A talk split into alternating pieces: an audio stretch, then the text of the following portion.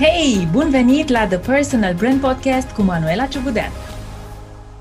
Hei, e început de martie, iar eu ți-am pregătit o surpriză.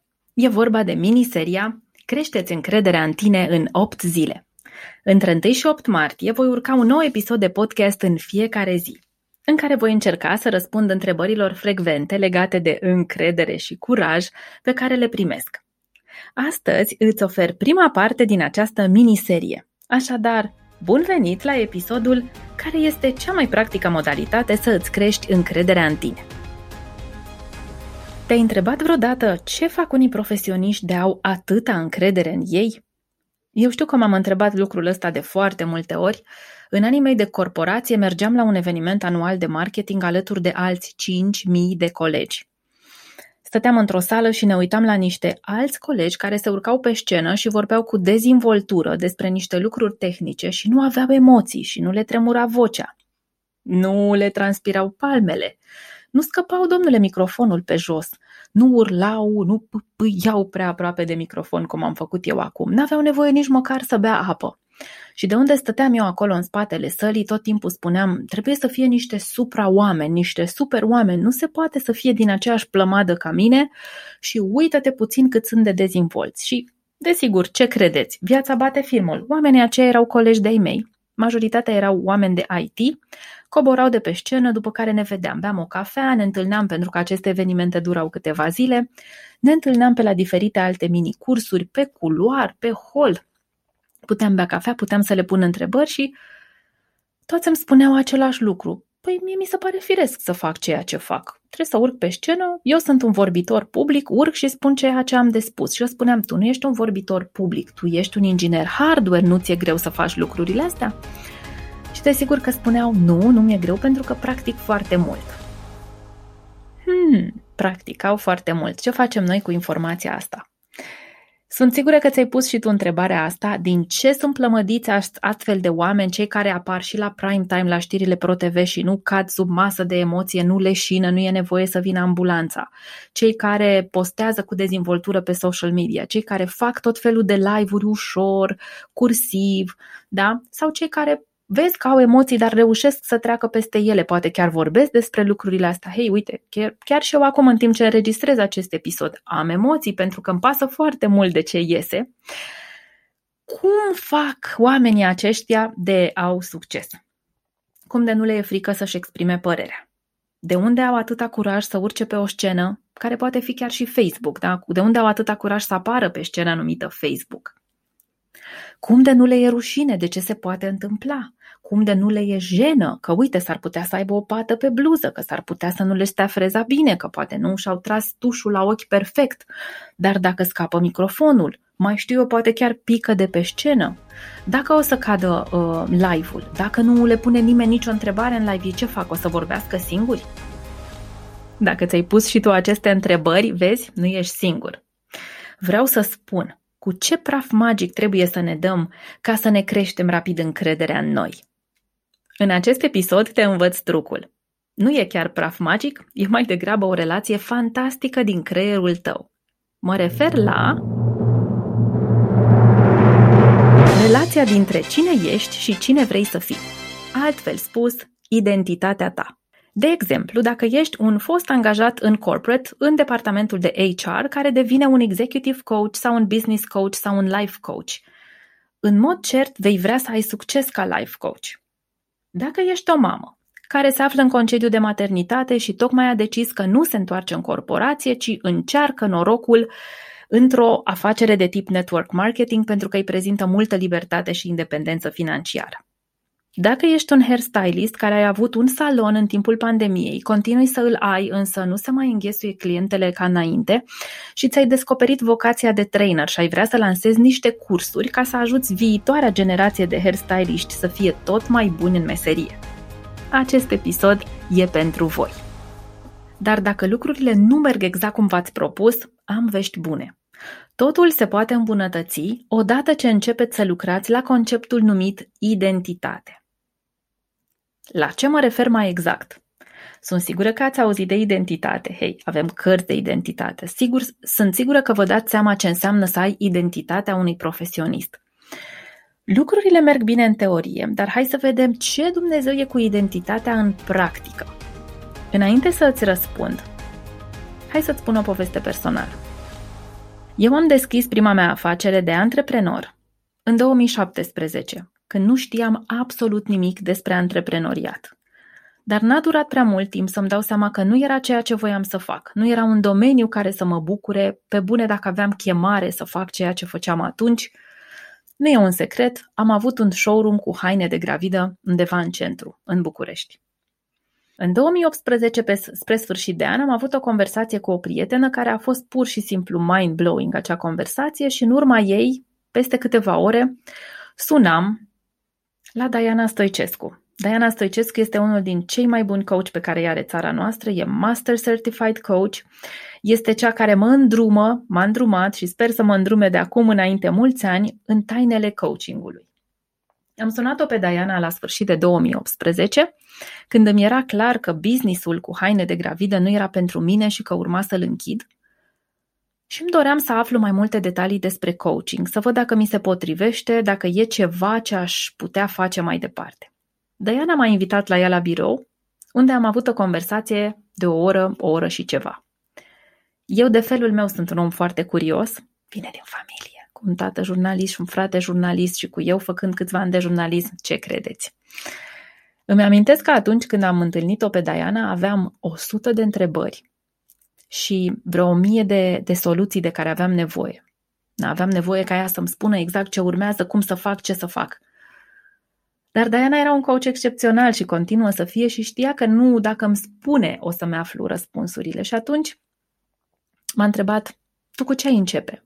Și am spus, păi, aș începe uitându-mă la niște coach de succes să văd ei ce fac. Super!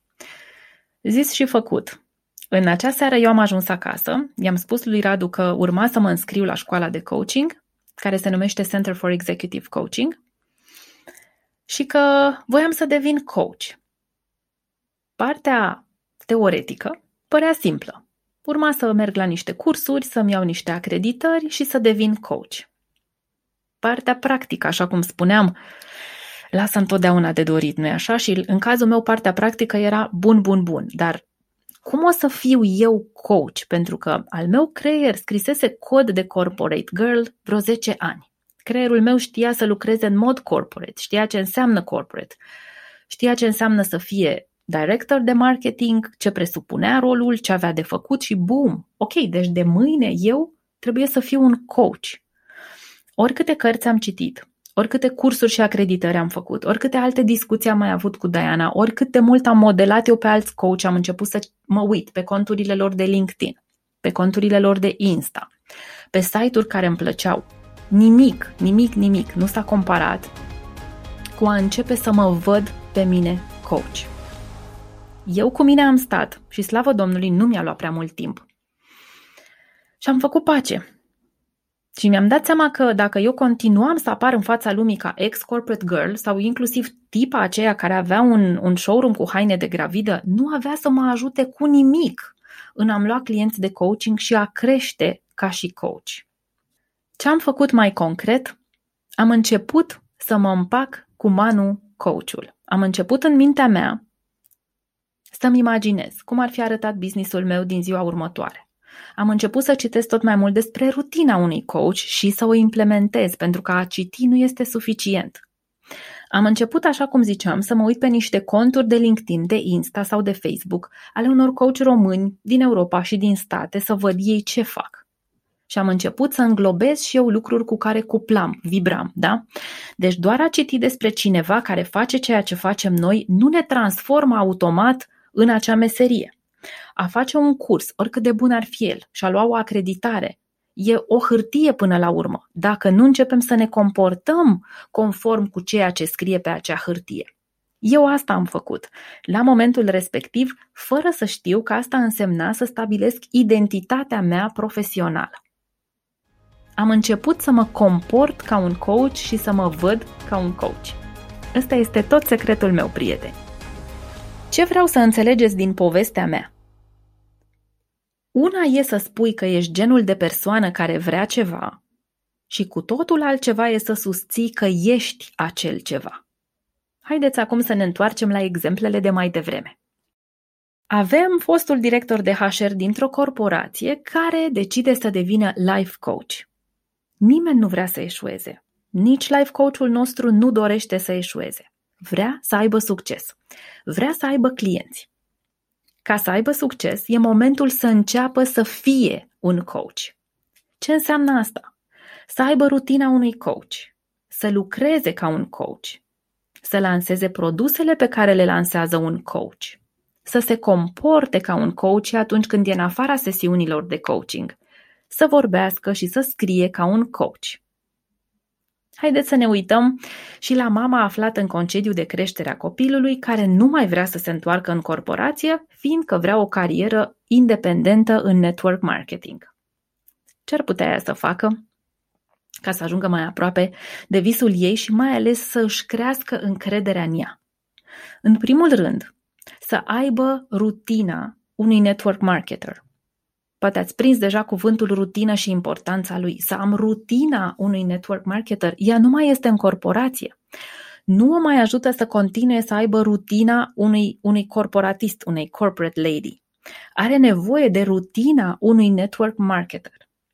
Mai are nevoie să aibă prezentarea unui network marketer în headline-ul de pe LinkedIn, să se prezinte ca network marketer pe, pe Facebook, să se prezinte ca un network marketer pe Instagram are nevoie să lucreze ca un network marketer, să cerceteze, să citească, să vadă alți network marketeri. Când lucrează? Dimineața? Care e standardul de operare în industria asta? La prânz? Seara?